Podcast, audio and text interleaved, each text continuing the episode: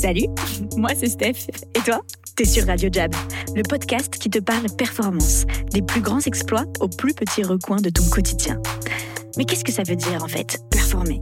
Comment on devient meilleur? Quel état d'esprit ça implique? Quelles épreuves on surmonte et quelles émotions ça vient toucher? C'est l'objet de toutes les conversations que tu vas entendre ici. On va te questionner, t'inspirer, te challenger et j'espère t'aider à performer. Allez, bonne écoute sur Radio Jab.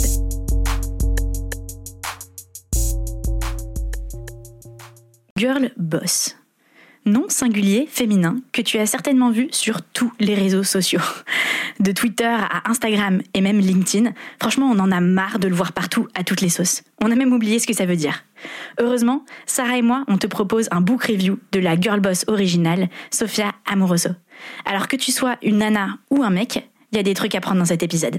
Bonne écoute.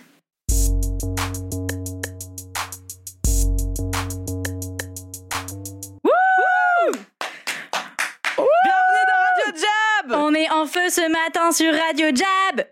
Yes. Euh, Qu'est-ce qu'on fait, Steph? Alors ce matin, on fait un book review. Oui. On en a déjà fait un avec Shoe Dog d'ailleurs. Si tu nous écoutes et que tu n'as pas encore écouté le book review Shoe Dog, vas-y. Euh, 20 minutes de bonheur sur l'épopée de Phil Knight et de Nike. Euh, mais ce matin, on, on s'essaye à un format un peu différent. Mhm. Euh, je n'ai pas lu le livre dont on va parler. Blasphème ou pas, je ne sais pas. On va voir si tu m'auras convaincu à la fin de cet épisode de, de sauter sur ton exemplaire qui est là. C'est un bon format pour ce livre aussi parce que il y a toute une hype autour de ce fameux livre qu'on va vous révéler très bientôt. Euh, et beaucoup de gens ne veulent pas le lire parce que c'est trop vu et revu. Alors, de quel livre on parle? Eh bien, de hashtag Girlboss de Sophia Amoroso. Euh, Sarah, tu nous le montres à l'écran, s'il te plaît? Tout à fait, le voici. Parce que si nous ne sommes que dans tes oreilles, sache que on est en train de streamer et que tu vas pouvoir trouver la vidéo sur YouTube. Donc, Sarah vient de montrer la couverture du book. Euh, bah déjà, on va, on va se jeter dedans avec la première question euh, que j'aimerais qu'on utilise pour introduire. C'est, Ouais. ok, on l'a dit, Girlboss, franchement, c'est vu, revu, re-revu comme C'est expression. réutilisé partout. euh. Pourquoi je devrais lire ce Ouais. livre? C'est quoi la number one reason qui me ferait lire ce livre? Alors, pour moi, la number one reason de, qui, qui ferait lire ce livre, c'est que je trouve que ça sort vraiment du discours qu'on entend d'habitude, malgré le fait que euh, c'est vu et revu ce truc de girl boss. Pour moi, ce qui m'a marqué, c'est pas tant le côté girl euh, boss, qui est bizarre, Ouais. c'est plus l'histoire qu'elle raconte et euh, les obstacles qu'elle rencontre au fur et à mesure qu'elle avance. Et pour moi, elle est tellement euh, unique et, euh, et elle s'en fout en fait de ce qu'on pense. C'est un- une des raisons, c'est aussi que c'est extrêmement authentique et honnête. Et je trouve qu'on on retrouve pas beaucoup ça dans plein de livres d'entrepreneurs, Ouais. euh, de euh, Bah, Il y a un peu le phénomène euh, dans les bouquins justement d'entrepreneurs, et on en a un peu discuté dans le bouquin de Phil Knight, mais tu sais, de vouloir raconter l'histoire ouais. et de exactement. restructurer un peu le, la, le- pas la post-rationalisation, mais tu vois, restructurer le récit pour que ça fasse vraiment belle histoire euh, de Silicon Valley, au Hollywood et tout. Exactement. Euh, mais Donc du là, coup, c'est une histoire dirty, c'est une histoire euh, euh, sans vernis, sans filtre. Et pour ça, je trouve que c'est intéressant de le lire. Et en plus, il y a plein de, de, de petites choses. Et, et voilà, je vais expliquer un peu le contexte et puis je vais revenir à ce que je voulais dire. Mais il y a des choses où elle est extrêmement différente de la plupart de, de nos auditeurs et de nous, de vous. Euh, mais il y a quand même beaucoup de choses sur lesquelles on se retrouve qui sont assez universelles. Donc, je vais donner déjà un peu de contexte juste pour replacer euh, Sophia Amoroso et Girlboss. Ouais, parce que j'allais dire, euh, en vrai de vrai, si j'ai pas lu le livre et que je sais pas de quoi on parle, là, tous les trucs que tu me dis, je comprends pas. Donc, qui est cette nana et c'est quoi son histoire? C'est quoi son bail? Donc, euh, Sophia Amoroso, c'est la fondatrice de Nastigal, qui est euh, maintenant une, une entreprise qui fait à peu près 100 millions de dollars de chiffre d'affaires. hein. On peut applaudir, tout à fait. Pas mal. Voilà.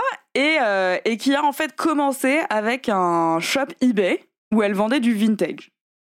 Et euh, c'est une histoire d'une nana qui euh, détestait l'école, euh, qui s'est fait virer de, de toutes ses écoles, euh, qui a fait des centaines de petits boulots, qui a même fini par euh, voler dans des magasins, etc.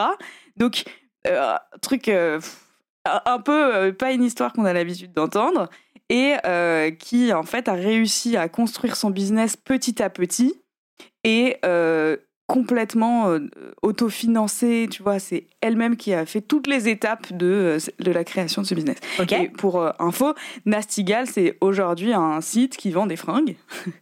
Euh, ça vendait du vintage et du neuf, maintenant ça vend que... C'est un dealer de marque en fait. Ouais, ils ont leur propre marque aussi. Et ils ont leur propre marque, tout à fait. Ok, donc le décor est bien planté. Voilà. Et et petit disclaimer, ça a été racheté et il y a eu toute une histoire sur le fait qu'elle a, elle a, comment on dit, elle a fait faillite. Donc ça, j'en parlerai pas dans ce book review parce que ça n'en parle pas. Euh, ça sera peut-être l'objet d'une autre conversation, mais voilà, je veux qu'on reste un peu euh, sur cette histoire et, et la genèse de cette histoire. Ok. Excellent. Donc le décor est bien planté. euh, La nana, elle est là, elle vend ses trucs sur eBay, elle galère et tout. Euh, moi, le premier truc que je me dis, c'est euh, parce que j'aime bien penser en schéma narratif, tu sais, comme au collège. Mais qu'est-ce qui se passe pour que cette fille ait le déclic business? Enfin, tu vois, en fait. de ce que j'ai entendu, j'ai l'impression que c'est une fille qui était plutôt anti-bise, tu vois. et- Même anticapitaliste et anticapitalisme et tout. Et maintenant, elle a créé un empire. Donc, euh, c'est cool. Je me dis tout le temps, quand j'entends des histoires de founder et tout, est-ce que euh, c'était quoi le déclic en fait? Mhm. Genre, est-ce que tu t'es réveillé un jour en est-ce disant. que depuis toujours elle voulait faire ça? Ou est-ce que en fait euh, ça Ouais, s'est ou est-ce que c'était par pragmatisme, tu vois? Ou est-ce qu'en fait, à un moment, elle a eu une réalisation de se dire, mais en fait, je suis débile, c'est c'est un business qu'il faut que je fasse? Enfin, voilà. Donc, c'est quoi le, le- chemin? Est-ce qu'elle en parle là-dedans? Ouais, ce que, ce que je trouve très intéressant et le, le sentiment que j'ai eu moi tout au long du livre, c'est que je me suis dit, je suis à l'opposé, Hmm. enfin, aux, aux antipodes de cette nana parce que elle est anticapitaliste euh, à, à plein de moments dans sa vie. Ouais. Elle est euh, pas du tout bonne à l'école et au contraire, elle est tout le temps hyper rebelle. Moi, j'étais quand même une fille sage, tu vois, relativement sage, un peu première de classe. Donc, je m'identifie pas du tout à ça. Euh, elle a, enfin, du coup, elle a fait aucune école. Elle a fait des petits jobs, moi aussi, mais en réalité, j'en ai pas fait non plus 100 000. Qu'est-ce qui fait que tu t'identifies autant à cette meuf, du coup? Parce qu'aujourd'hui, quand même, c'est un de tes Ouais. modèles. Bah euh, ouais et à la fois oui et non dans le sens où euh, c'est un modèle de, de réussite etc. Pas forcément un modèle de trajectoire et en même temps toutes les étapes dans sa vie euh, on peut en tirer des choses intéressantes et moi je me suis beaucoup identifiée notamment dans le dans le fond de sa pensée qui est que elle, elle croit vachement en elle-même à tous les moments. C'est-à-dire que même quand elle est en train de voler chez euh, D'ailleurs, il y a une, une anecdote très marrante. Elle est en train de voler chez Michael Kors, ok, qui est une marque euh, quand même relativement de luxe, un peu. Enfin, c'est genre euh, mainstream Oh, ouais. luxe, quoi. Et, euh, et elle se dit, c'est normal en fait, je vole euh, du, du grand capital, ça ne, ça ne fait de mal à personne. Mais encore une fois, tu as ça, j'aime bien, revenons sur cet aspect-là. Ouais. Euh, comment une nana anticapitaliste qui trouve ça bien de voler dans une, boutique de fringues de luxe, donc qui aime la mode et tout, euh, en vient à devenir euh, Sofia Amoroso telle qu'on la connaît aujourd'hui. Tu vois, c'est ça que je veux essayer Ouais. de décortiquer et de comprendre. Bah, ce qu'elle raconte, en tout cas, c'est que c'est très incrémental. Ok Elle démarre par un micro truc. Elle est, euh, elle vend des sandwichs chez Subway, ok. Et le reste du temps, euh, elle se, elle adore euh, les, les vêtements, quoi. Elle raconte que quand elle était jeune, sa mère l'emmenait au mall et qu'elle trouvait jamais rien, qu'elle détestait parce que c'était trop lisse et, et que toutes les filles s'habillaient pareil et que c'était pas du tout son but, quoi. Et, euh, et qu'en fait, elle a découvert un peu le vintage et elle, elle était piquée, quoi. Elle, Ok elle, elle a, elle a trop aimé ça et donc elle a ouvert son shop en ligne avec son premier produit qu'elle a mis en ligne. Et à, à ce moment-là, eBay, c'était des ventes aux enchères. Ouais, je m'en souviens très bien. Et donc, elle a mis son premier euh, produit en vente aux enchères avec, euh, en travaillant euh, très bien l'image, en travaillant très bien le look qu'elle avait mis, etc.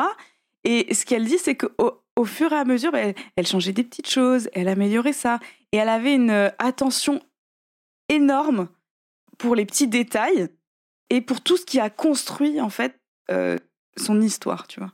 Donc, si, si on veut faire un peu euh, une image, je dirais que cette, euh, cette évolution, c'est petit, euh, petite photo thumbnail après petite description de euh, vêtements, etc.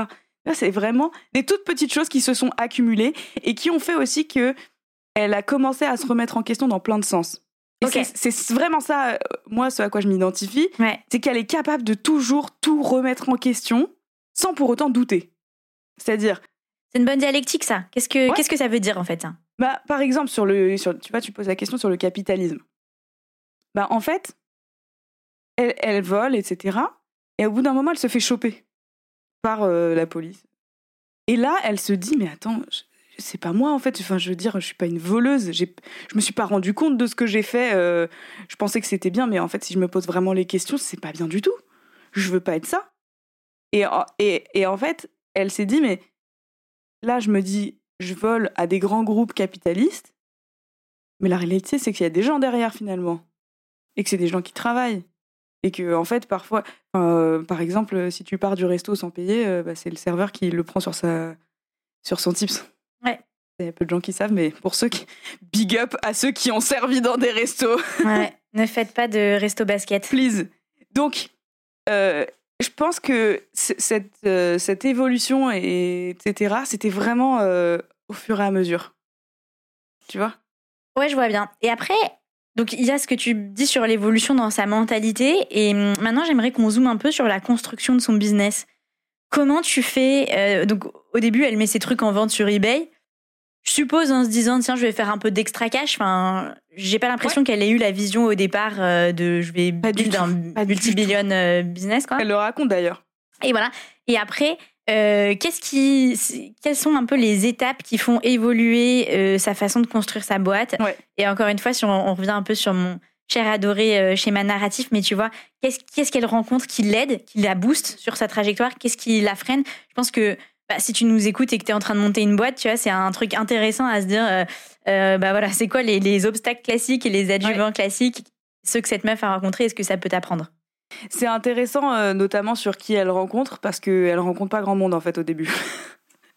Pourquoi? Alors, en fait, elle crée ce eBay Store pour ne pas avoir d'interaction avec des humains.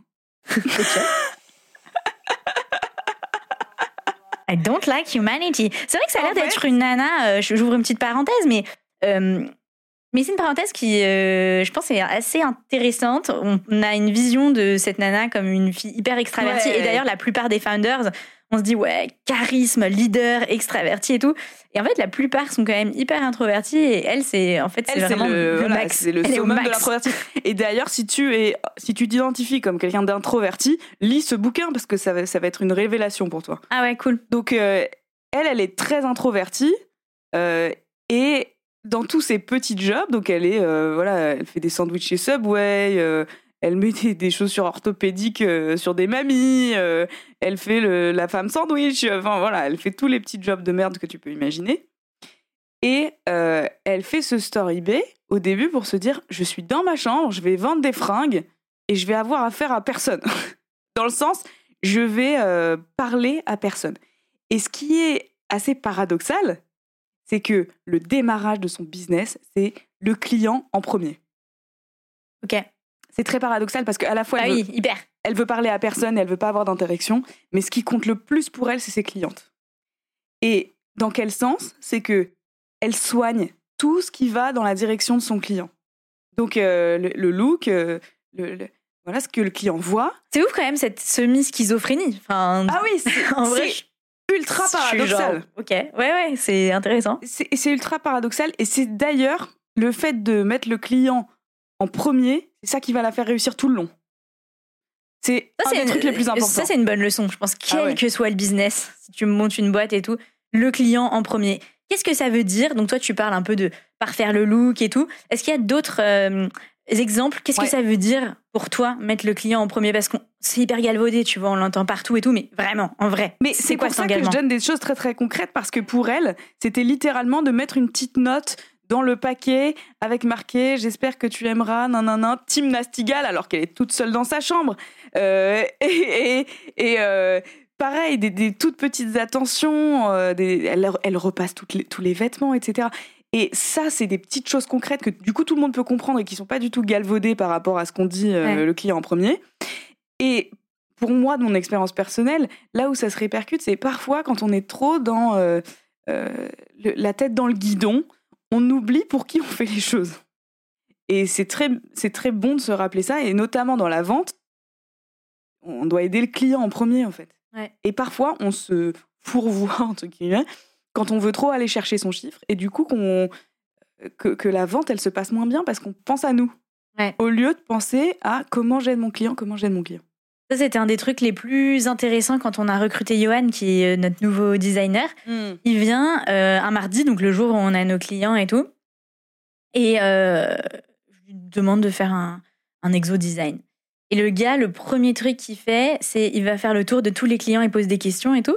Et je lui dis, mais pourquoi t'as fait ça, tu vois? Euh, Qu'est-ce le- que tu fais là? Non, mais je, le- je trouvais ça hyper. C'est une bonne démarche, tu vois. Mais je, lui- je lui demande, je, je cherche un peu pour voir s'il y a des raisons de faire ça ou si c'est tiens, il y a du monde. J'en doutais. Mais euh, voilà, et il me dit, parce qu'en fait, euh, quand on est dans un délire de design ou d'artistique, parce que je pense que c'est valable en fait pour tous les métiers, tu vois, tu disais pour ton chiffre dans la vente, mais aussi parfois quand tu es designer ou moi quand je fais du brand, j'écris, je me fais trop Bien kiffer et tout. Mais en fait, euh, et, et d'ailleurs nous, tu vois, en faisant notre podcast, pour ça qu'on voilà, on essaye tout le temps de ramener à des trucs concrets pour toi qui nous écoutes et tout, mais c'est en fait, il me dit moi quand je design, c'est c'est toujours pour euh, l'utilisateur final. Et ça, en fait, c'est une application hyper concrète et quotidienne pour chacun. Client first. C'est qui ton client?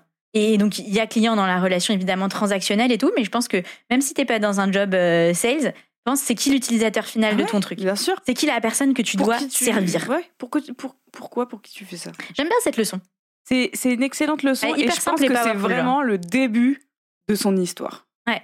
Et c'est là aussi où elle commence à se remettre en question sur plein de choses parce que une fois que tu penses à ton client, bah, tu penses aussi aux gens qui t'entourent et, et aux gens que tu impactes quand tu fais des choses. Et, euh, et, et notamment, elle se retrouve euh, à un moment dans, dans sa carrière en face de- du CEO de Michael Kors. Et elle se dit dans sa tête Non, mais j'ai volé à ce gars un jour, en fait. Et là, elle a, elle a un peu. Elle réalise, quoi. Et il se passe quoi? Elles font en larmes bah, non, elles font pas en larmes parce qu'elle est dans un business meeting et il faut qu'elle gagne. Mais euh, c'est- vraiment, elle, elle raconte ça comme un moment où elle réalise vraiment ce que ça n'allait pas, quoi. Il y a un autre truc qui m'intéresse dans ce que tu dis. Tu viens de dire, elle est dans un business meeting, faut qu'elle gagne et tout. J'ai l'impression que cette nana, euh, c'est quand même une meuf euh, de la gagne, de la rage. Ouais. C'est la rage de vaincre. Ah ouais. Qu'est-ce qu'on apprend un peu sur euh, là-dessus dans son livre Tu vois? Moi, pour moi, ça va avec ce que j'ai dit sur elle se remet tout le temps en question et elle doute pas. Ouais.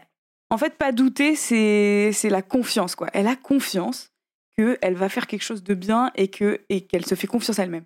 Et ça, c'est vraiment assez important tout le long parce que même quand elle est euh, en mode en train de fouiller des poubelles, elle sait, elle pense d'elle-même qu'elle va faire un grand truc dans sa vie. Ouais. Elle dissocie, c'est intéressant ce que tu dis. Elle dissocie euh, l'image mentale de. Enfin, Ouais. sa vision de ce qu'elle est en train de faire dans l'action en ce moment. C'est-à-dire que. Ça, c'est marrant quand même. Ouais, c'est un bon truc. Tu pourrais dire, je suis en train de fouiller les poubelles, je suis vraiment nowhere, mon business, de toute façon, c'est nul, je regarde où j'en suis et tout. Mais en fait, elle, elle dit, mais non, c'est normal, parce que pour faire C'est une mon big, dans ma vie, ouais, c'est un pour truc. faire mon euh, big bon. business de ouf et tout, euh, je passe par là, tout va bien, quoi. C'est ça. Et, et du coup, c'est assez marrant. Et par rapport à ces nanas de la gagne, Ouais. elle euh, applique ça tout le temps dans tous ses trucs. Et notamment quand je parlais de elle est chez Subway, elle dit Je suis une sandwich artiste. Ah, j'adore. Trop stylé. Et, et, et ça, ça va avec euh, euh, combattre euh, l'ennui. Parce qu'on est une génération qui, qui s'ennuie très très vite. Ouais, c'est clair. et qui prend un peu les choses pour acquises et qui du coup va pas toujours être dans un combat, etc. Et puis je le vois vachement aussi dans l'épisode qu'on a fait sur le self-talk, sur euh, la question de l'identité. Tu vois, euh, encore une fois, de dissocier l'activité que tu fais et la vision euh, que tu en as. identité, ouais. et, et l'identité. Tu vois, genre, sandwich artiste, c'est génial. En fait, Bah ouais. comment tu transformes le, le pouvoir et la- ce qu'on dit en anglais, la agency, c'est genre que ça te donne. Libre arbitre. Ouais, c'est plus genre. euh, voilà, la- la- la- ouais, c'est ça, le libre arbitre, la liberté d'interprétation de ce que tu fais. Tu peux faire n'importe quel métier, en fait. Quant à ça. T'es- ouais, tu t'as décidé, t'es es indestructible dans ton identité, tu vois. Tu peux t'éclater, tu peux en faire le meilleur, être le meilleur là-dedans et tout. Donc c'est vraiment prendre cette décision euh, de se dire, en fait, ce que je fais, euh, ça sera toujours génial, parce que je suis une personne géniale, voilà. Par rapport à, à la gagne aussi.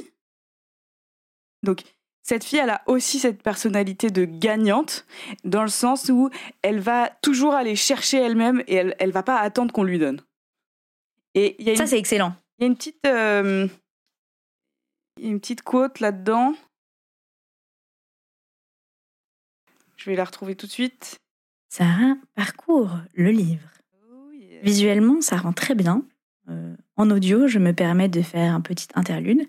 Va écouter les autres épisodes de Radio Jab si tu ne l'as pas déjà fait. C'est bon Voilà, c'est c'est une citation de Abraham Lincoln qui dit euh, Things may come to those who wait, but only the things left by those who hustle.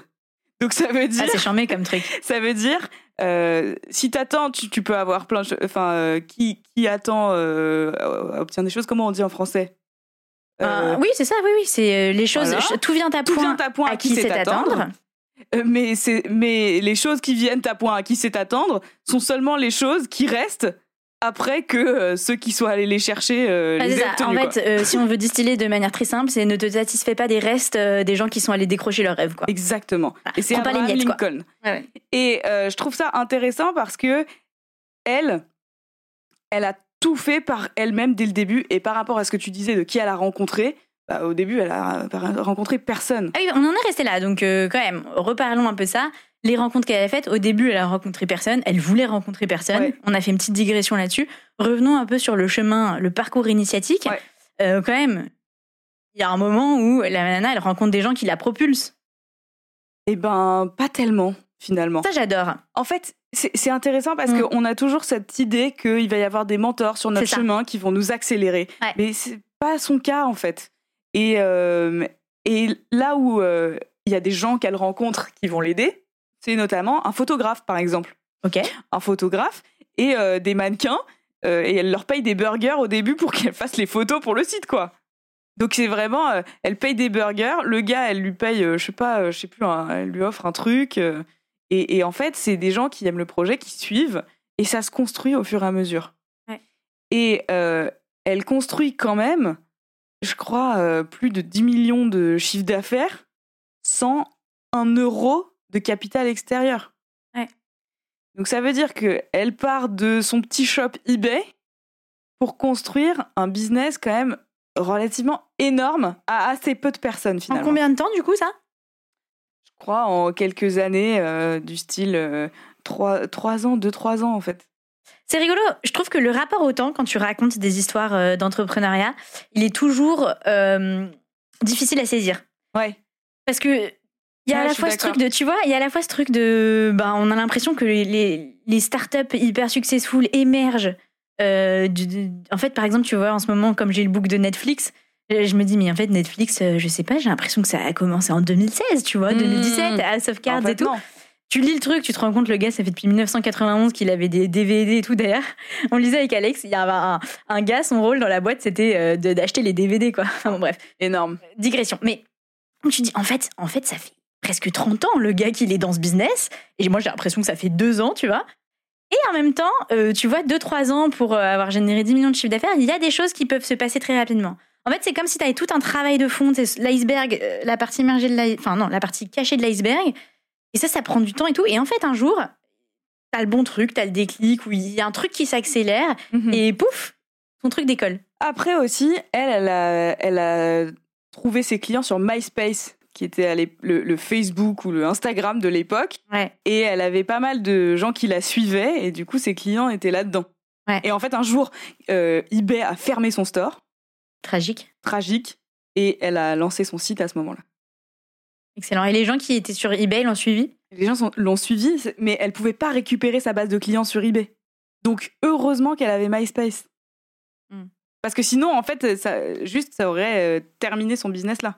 Ça, c'est aussi quelque chose qui peut paraître un peu dit et redit, mais qui est quand même assez pertinent. C'est la- créer le lien avec euh, tes clients. Enfin, c'est client first. Ça veut aussi dire créer ce lien parce qu'en fait, même si ton, ta plateforme ferme ou le, ton médium ferme, les gens continueront à te suivre. Ouais. Certainement, tu as une perdition, mais tu vois, genre, il y a quelque chose de, de fort en fait dans ce que tu dis. C'est elle, c'était vraiment sa communauté, ses clientes, euh, satisfaire sa tribu, quoi. En Ouais, fait, c'est créer sa tribu. Ouais, Et après, ça grandit, quoi. les, les gens qui, qui adhèrent à ton projet.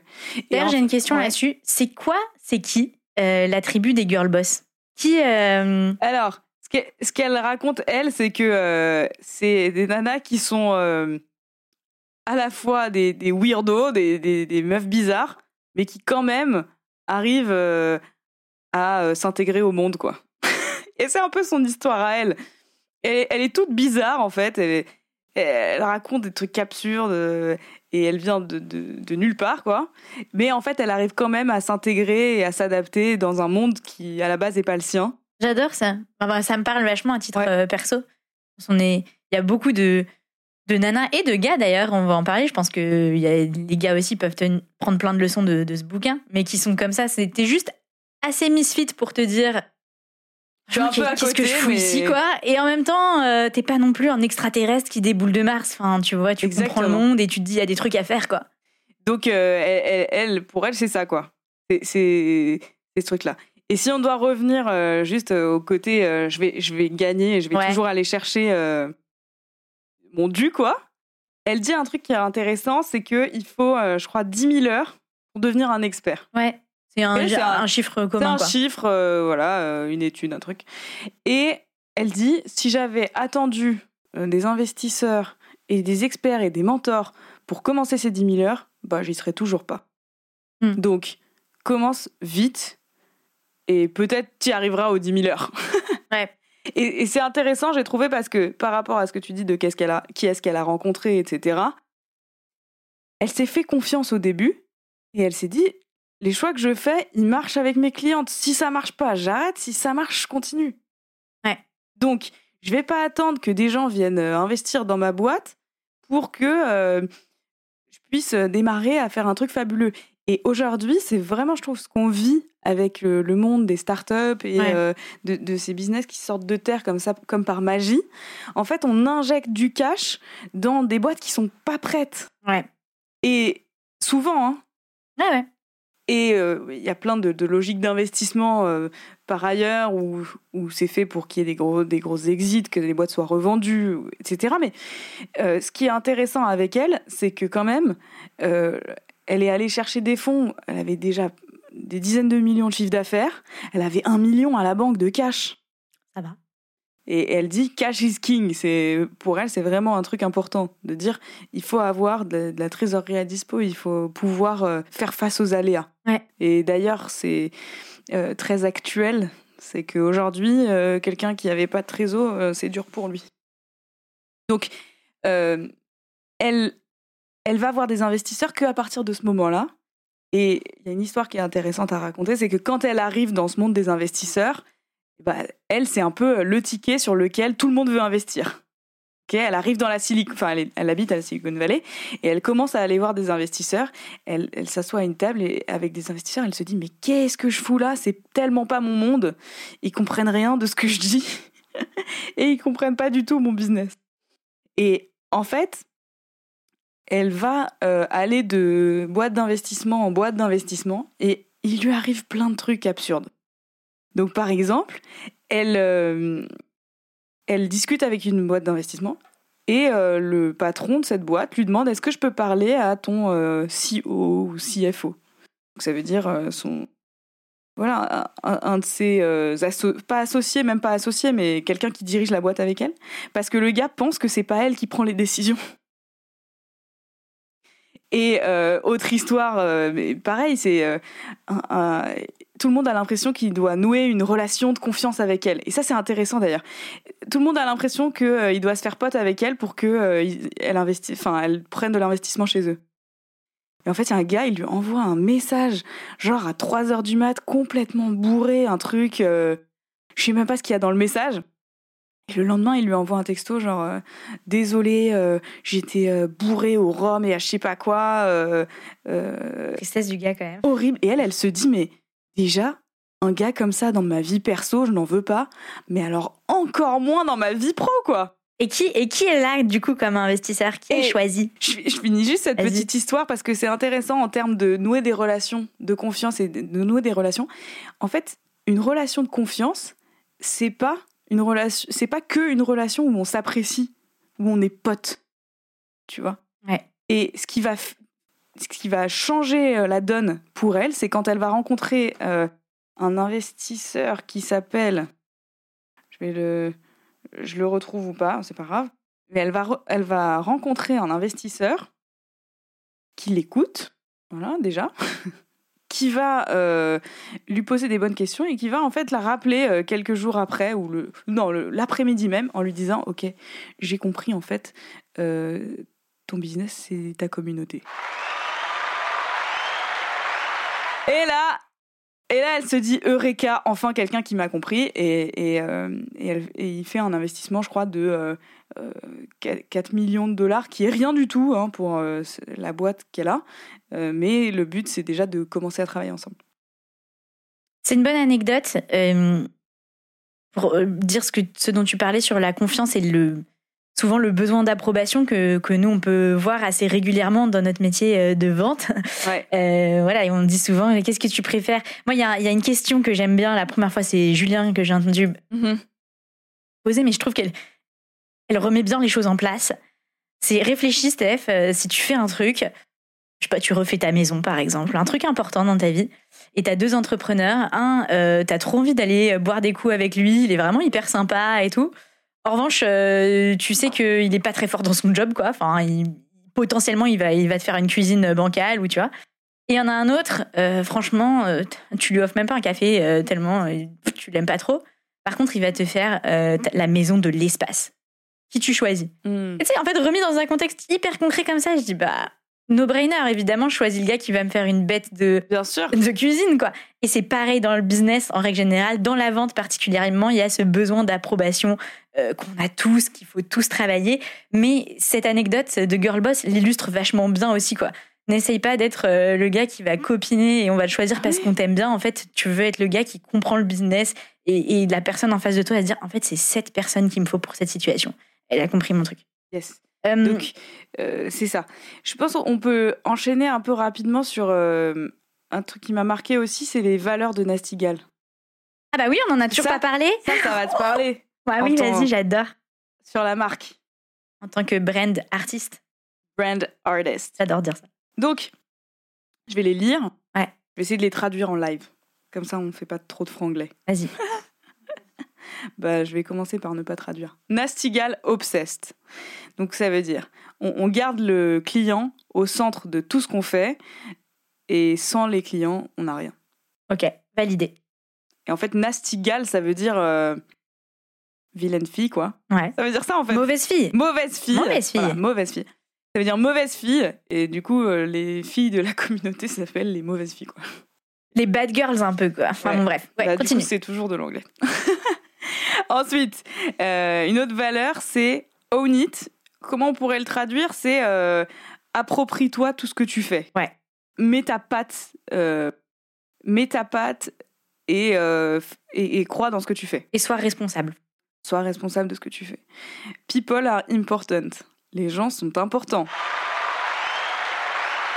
Voilà, et, et dans, le, dans, la petite description, elle dit va voir les gens, fais des amis et construis de la confiance. Ok.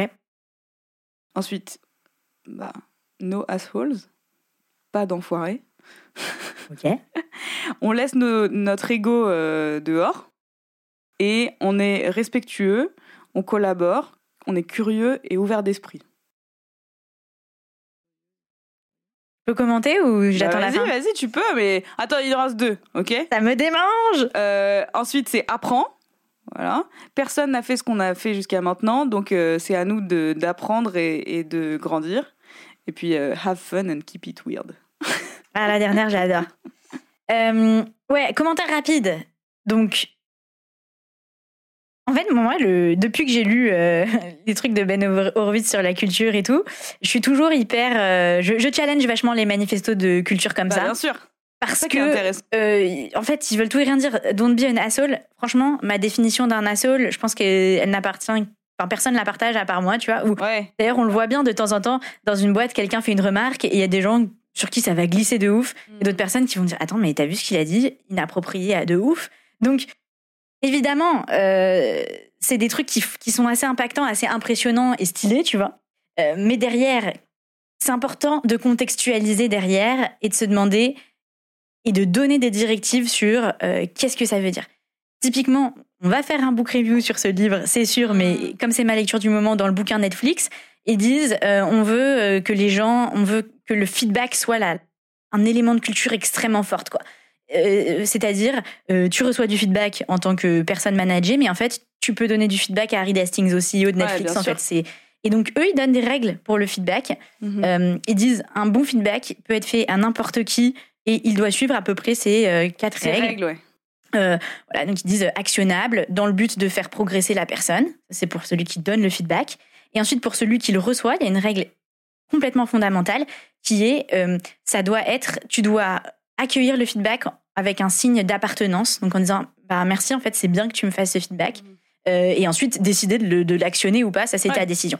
Mais ce truc de bien montrer l'appartenance et que c'est ok de faire du feedback, même s'il est dur, ça c'est angulaire et ça donne toute sa consistance et ça donne toute sa raison d'être à ce truc de feedback. Parce que si Mhm. tu fais un feedback et que c'est dans la culture et tout, mais qu'en fait quand tu fais un feedback, euh, on te dit super nul ton idée ou genre je suis ton boss, en fait tu me parles pas comme ça ou je sais pas, ben t'en feras plus jamais de Ah feedback. ouais, c'est sûr. Donc voilà, Pas de vaccine. pas de vaccine de ouf. Donc Et- moi, c'est un peu le truc qui me manque dans ce truc de girl boss. Euh, ceci étant dit, euh, quand tu les mets tous ensemble, en fait, c'est- complètement cohérent, tu vois. Et c'est pour ça que je préfère la dernière, un peu Ouais, ça, résume, quoi. stay weird. Euh, pour moi, c'est celle-ci qui a le plus de de, de, de, de concret, en fait, paradoxalement, Ouais, ouais, dans elle, même si stay weird, ça peut un peu tout et, et vouloir tout et rien dire, pardon. Mais voilà, mais en fait, euh, C'est marrant parce que ça me fait penser à. J'ai écouté la masterclass de Bob Iger, qui est le CEO de Disney. Et. euh, ah. Et il dit un des trucs les plus importants, c'est la clarté. c'est fondamental, et, en fait. Et en fait, là-dedans, je trouve qu'il y a de la clarté. Have fun and keep it weird. C'est. Ouais. En fait, dans toutes les décisions que tu prends, tu peux penser à ça. Et ça, ça c'est pour moi la, l'ADN, quoi. Ouais, c'est exactement. L'ADN de, de Nastigal, c'est ça en fait. Et on, on l'a vu pendant toute la book review, c'est lié à son histoire. Elle a rien fait comme tout le monde, la nana. Euh, Ouais. Aussi bien dans euh, sa façon de voir son business, tu vois, fouiller les poubelles, ouais, trop normal, euh, je construis mon business, que dans la façon de se dire, bah, je vais pas voir les investisseurs euh, tant que j'ai pas un million de cash dans la banque. Enfin, tout ça, euh, je pense qu'elle s'est éclatée et elle c'est une fierté en fait d'arborer ce truc de d'être une Nastigale, d'être un peu chelou quoi. Ouais, exactement. Euh, je te cas. propose qu'on qu'on qu'on- qu'on fasse une conclusion. Nous concluons. Euh, sur les points que, que je pense les plus importants. Et puis j'ai une petite dernière question pour toi. Hmm. Euh, moi, ce que j'ai retenu en tant que du coup euh, auditrice qui découvre euh, avec Candor le book, j'ai pris des petites notes. C'était premièrement client first. Et quand on dit client, quand tu construis un business ou que tu n'es pas entrepreneur, c'est-à-dire tu es au service de qui? Tu es au service de qui? N'oublie jamais, tu n'es pas là en train de faire des trucs dans ta cave pour toi-même. Ou pour tes investisseurs. Ouais, voilà. si tu nous écoutes ou que tu bosses euh, actuellement, c'est que certainement tu es en relation avec d'autres personnes et que ton travail a comme finalité d'aider quelqu'un. Bah, pense toujours à cette personne. Euh, le deuxième truc que j'ai adoré, c'est euh, j'ai noté start, commence. Ce que tu disais sur les 10 000, euh, 10 000 heures et tout. Ah ouais. Et ça, c'est un concept qu'on retrouve chez plein de- d'entrepreneurs ou de coachs, etc. Et ça me fait penser euh, à Marie Forleo aussi. Ouais. Que Marie Forleo, elle cette dit elle toujours commence avant d'être prêt, commence avant d'être Ouais. prêt, commence avant d'être prêt. C'est ça, commence, euh, n'attends pas d'être prêt. Et d'ailleurs, c'était mon autre point, n'attends pas non plus la validation euh, des autres. Ouais. de tes pairs ou de tes role models. Donc, tu vois, en l'occurrence pour elle, de la Silicon Valley. Quoi. Si elle avait attendu que la validation de, des VC de la Silicon Valley, elle ouais. serait pas là. Ça aurait jamais marché parce qu'elle l'aurait pas eu en plus. Et le dernier, qui est quand même dans la même veine, mais moi, je vois des subtilités entre tous, c'est euh, go get it. Donc, c'est ce qu'on disait avec la citation de Lincoln. Euh, en fait, ne- n'attends pas que les choses euh, te tombent dessus parce que tu auras de la chance et que tu auras bien fait le travail. En fait, c'est pas assez. Il faut aller chercher les trucs. Ouais. Euh, ma dernière question, du coup, donc ça, c'est un peu des, des grands principes. C'est quoi, toi, le truc qui reste avec toi dans ton quotidien en ayant lu ce bouquin Où voilà, il y, a- il y a des moments où tu te dis Ah, ça, je m'en rappelle, je vais l'utiliser ici. Mhm. ou, ou en tout cas qui te font toujours réfléchir et que tu appliques. Donc, euh, pour finir, j'ai- une, un outil et une histoire qui m'a marqué. Je te je donne l'outil un petit peu avant. Donc, euh, ce, petit outil, c'est un truc qu'elle appelle, enfin, qui s'appelle les sigils. Tu sais c'est un Sigils sigil? Non, qu'est-ce que c'est? Ça s'écrit S-I-G-I-L. Et en fait, elle, elle parle de magical thinking, de visualisation, de chaos magic et tous ces. Elle est très magique. Tous ces termes un peu euh, voilà aussi c'est un peu galvaudé. On entend souvent des trucs de fais ton visualisation board pour savoir ce qui va t'arriver etc mais ce que je trouve hyper intéressant dans ce, ce petit truc de sigils c'est euh, en fait c'est un un petit morceau de papier avec des lettres dessus qui te rappelle un objectif. Donc, comment l'utiliser? C'est tu euh, mets une phrase qui est un de tes objectifs. Ok? Ok. Donc, euh, qu'est-ce que ça, qu'est-ce que ça pourrait être par exemple? Moi, un de mes objectifs, c'est qu'on ait 100 000 auditeurs sur Radio Jab. Ok. Donc, on va on va écrire 100 000 ab- euh, auditeurs sur Radio Jab. Ouais. On va enlever toutes les voyelles D'accord. Ok? et on va enlever des lettres qu'on veut. D'accord. Ok? Ok. Donc là, j'ai un 1, 0, A, T. Ah bah non, pas de A. T, R, J, B. Ouais, c'est ça. Voilà. Et on va l'écrire sur un petit papier. Ok. Je vais le faire. Alors, vas-y.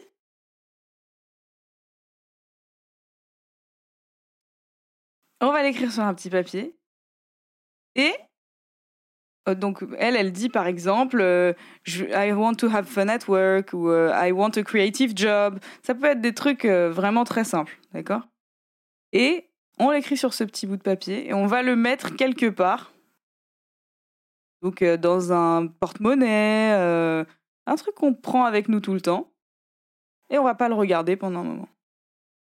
Et en fait, ce qu'elle dit, c'est que de l'avoir, ne serait-ce que dans un coin de ta tête, ou par exemple, elle, elle l'utilise comme mot de passe. Ah, c'est cool comme idée, ça. I love. Ouais, j'ai compris. Et- ou alors, dans un mot de passe, ou euh, voilà, des, des choses comme ça. Et en fait, ton subconscient va y penser souvent, et ça va te rappeler à ton objectif. Ok, j'aime bien ça. Ouais, non, c'est mignon et surtout, c'est. euh, on a beaucoup parlé euh, des objectifs, des plans d'action, etc. récemment sur Radio Jab. euh, et on n'a pas. Et on a donné, bien sûr, des des outils pour continuer de se les garder en tête. Tu vois, le partenaire, voilà, se les écrire et tout. En revanche, ça, c'est quand même un truc hyper quotidien. Enfin, de l'avoir en mot de passe, c'est vraiment fort, je trouve. Je vais peut-être changer mon mot de passe. Donc, euh, la petite histoire, c'est. euh, Je vais la lire, ok, en anglais. Donc, The Red String Theory. I entered adulthood believing that capitalism was a scam, but I've instead found that it's a kind of alchemy. You combine hard work, creativity, and self determination, and things start to happen. And once you start to understand that alchemy, or even just recognize it, you can begin to see the world in a different way. However, I think I always saw the world in a different way. My mom says that when I was five, I got a red string and ran across the playground with it trailing after me. All of the other kids asked what it was, and I told them that it was a kite. Soon, everyone had red strings, and we ran all together our, our kites high in the sky. If I and this book have anything to prove, it's that when you believe in yourself, other people will start believing in you too. Voilà. Donc, ce qui est, ce qui est, voilà, ce qui est marquant là-dedans, c'est que, en fait, elle raconte que elle avait sa petite cordelette rouge qu'elle traînait partout dans le bac à sable, et quand les autres enfants lui demandaient ce que c'était, bah, elle disait que c'était un cerf-volant. Et du coup, tous les gamins se sont mis à prendre des, cordelettes rouges et à courir dans le bac à sable avec euh, leurs cerfs-volants, qui ne sont pas des cerfs-volants, mais du coup, ils y croyaient. Et, je pense que c'est hyper fort pour nous de se dire, ça doit venir de l'intérieur, et si tu y crois toi, les gens, ils vont te suivre. Et je trouve ça assez génial parce que c'est tellement vrai. Si on croit très fort en un truc, on amène les gens avec nous. Mais ça part de l'intérieur, ça peut pas partir de l'extérieur. C'est mignon Mission accomplie. J'ai envie de lire ce livre. Excellent. J'espère que toi aussi, cher auditeur. Allez, bisous. Allez, bye À bye. bientôt. Bye. Ciao.